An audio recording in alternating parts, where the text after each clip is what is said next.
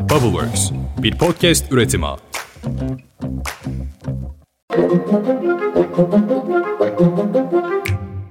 Günaydın. Bugün 12 Nisan 2023. Ben Özlem Gürses. Bubbleworks Media ve Pushholder ile birlikte hazırladığımız 5 dakikada dünya gündemine hoş geldiniz.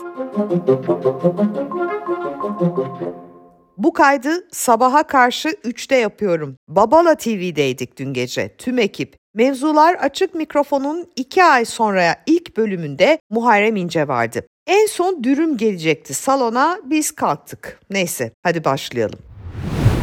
AK Parti seçim beyannamesini açıkladı. Cumhurbaşkanı Erdoğan etkinlikte kamuda mülakatı kaldıracağız, alımları sınavdaki başarılara göre yapacağız dedi. Aralık 2021'de ilan edilen ve enflasyonda 24 yılın zirvesini getiren Türkiye ekonomi modeli AK Parti'nin seçim beyannamesinde yok. Yeni ekonomi ekibi vurgusu yapılan beyannamede politikalarında güncelleneceği belirtiliyor. Diğer vaatlerin bazıları da şöyle. Cumhurbaşkanlığı hükümet sistemi restore edilecek, Türkiye yüzyılı hedeflerine daha fazla katkı verecek şekilde geliştirilecek. Yüksek öğrenimdeki gençlerimize bir defaya mahsus cep telefonu ve bilgisayar ediniminde vergi muafiyeti sağlanacak. Aylık 10 GB ücretsiz internet verilecek. Erdoğan Ankara Arena'daki bu etkinlikte profesörleri daha doğrusu bir profesörü özel olarak hedef aldı. Şöyle dedi Erdoğan. Ya bu adam prof. Nispette bu. Öncelikle senin profesörlüğünden bu millete ne geliyor? Hiç. Önce bir ülkenin kalkınması için nelere ihtiyaç var? Bunu söyle. Sosyal medyada Cumhurbaşkanı'nın söz ettiği bu kişinin deprem bilimci Profesör Naci Görür olduğu bilgisi yayılınca Naci Hoca bir açıklama yaptı. Şöyle diyor, Sayın Cumhurbaşkanımızın beni kastettiğini sanmıyorum. Ben asla böyle bir şey söylemedim. Elazığ, Maraş ve Gaziantep depremlerinin yıllar önceden geleceğini öngörüp halkını uyaran bir bilim adamı olarak şunu söyledim. Az yol, az köprü ve baraj yapalım ama önce halkımızın can güvenliğini sağlayan deprem dirençli kentler oluşturalım. Böyle şeyler söyledim ben. Yine de aynı şeyleri söylüyorum sevgiyle.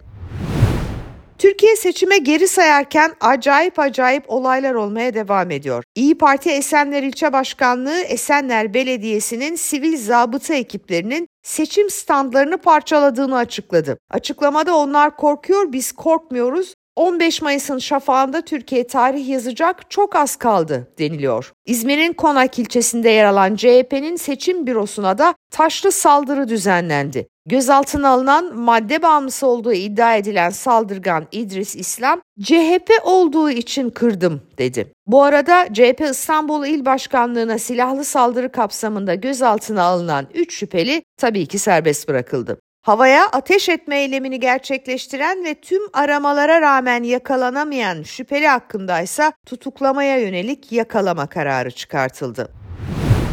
Milletvekili aday listesini beğenmeyerek sosyal medyadan Cumhurbaşkanı Erdoğan'ı etiketleyen ve seçimde yaşayabileceğimiz riskleri üstlenmek istemiyorum istifanın eşiğindeyiz diyen AK Parti Ordu İl Başkanı Halit Tomakin görevinden alındı.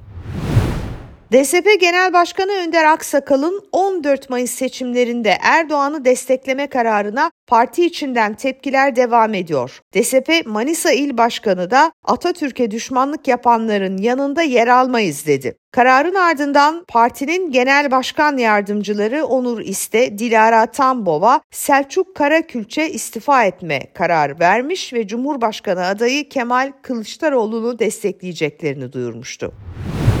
Kartal Anadolu İmam Hatip mezunu öğrencileri açık bir mektup yazarak Kılıçdaroğlu'na destek vereceklerini açıkladılar. Bizzat Kemal Kılıçdaroğlu'na gönderilen mektubun bir bölümünde şöyle yazıyor. Bugün Türkiye'de tüm İslamcı mütedeyyin kesimlerin varlıklarını AK Parti ve Erdoğan'a borçlu olduklarına dair mesnetsiz bir algı oluşturulmaya çalışılmaktadır. Oysa Türkiye'de ne İslamcı hareket ne de bunun resmi kurumsal karşılığı olarak nitelendirilebilecek imam hatipler Erdoğan ve AK Parti ile var olmuştur. İmam hatipleri rejimlerinin arka bahçesi, kendi hukuksuz ve kural tanımayan iktidar ağlarının bir parçası olarak görmek isteyen ve bu sebeple bizlere musallat olan bu iktidar hiziplerine hiçbir borcumuz yoktur. Aksine sizin sabırla ve sorumlulukla ördüğünüz kucaklayıcı koalisyon liderliğinde kuracağımız bir Türkiye vardır.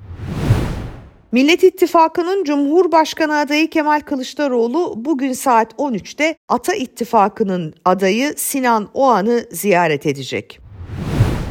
Türkiye'de son yıllarda polis tarafından en çok aranan isimlerden olan uyuşturucu baronu Ürfi Çetinkaya İstanbul Sarıyer'de 5 adamıyla birlikte gözaltına alındı.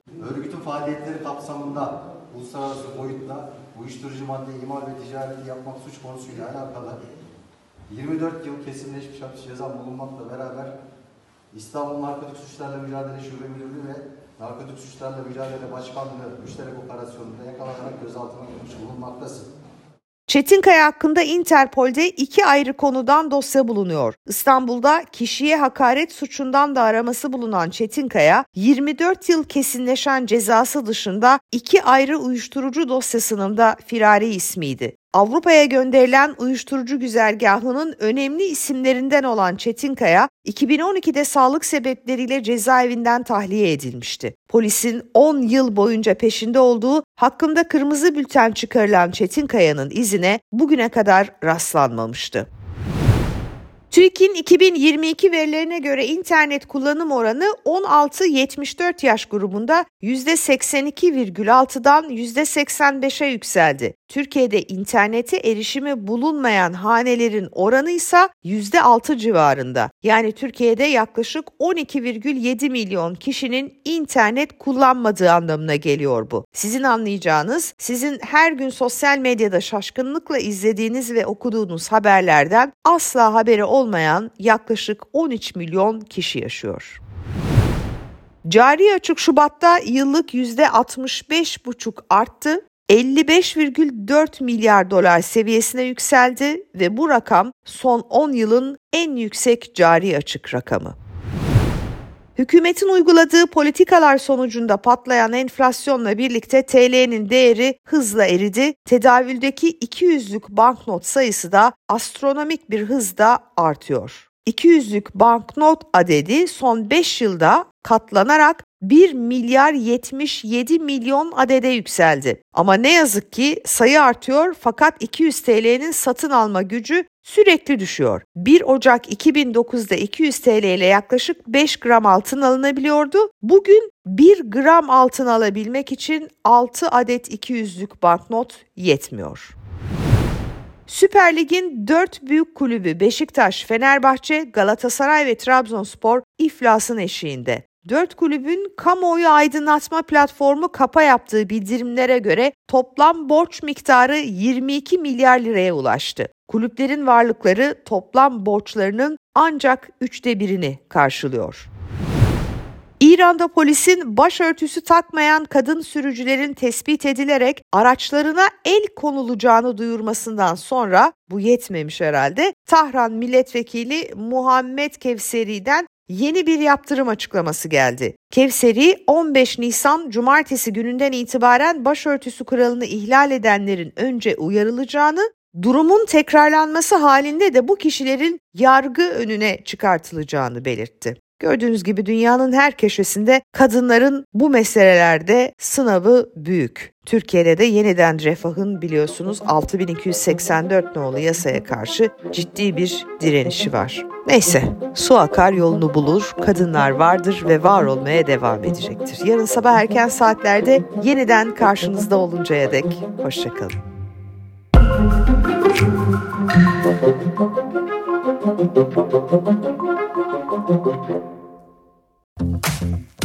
Bubbleworks bir podcast üretimi.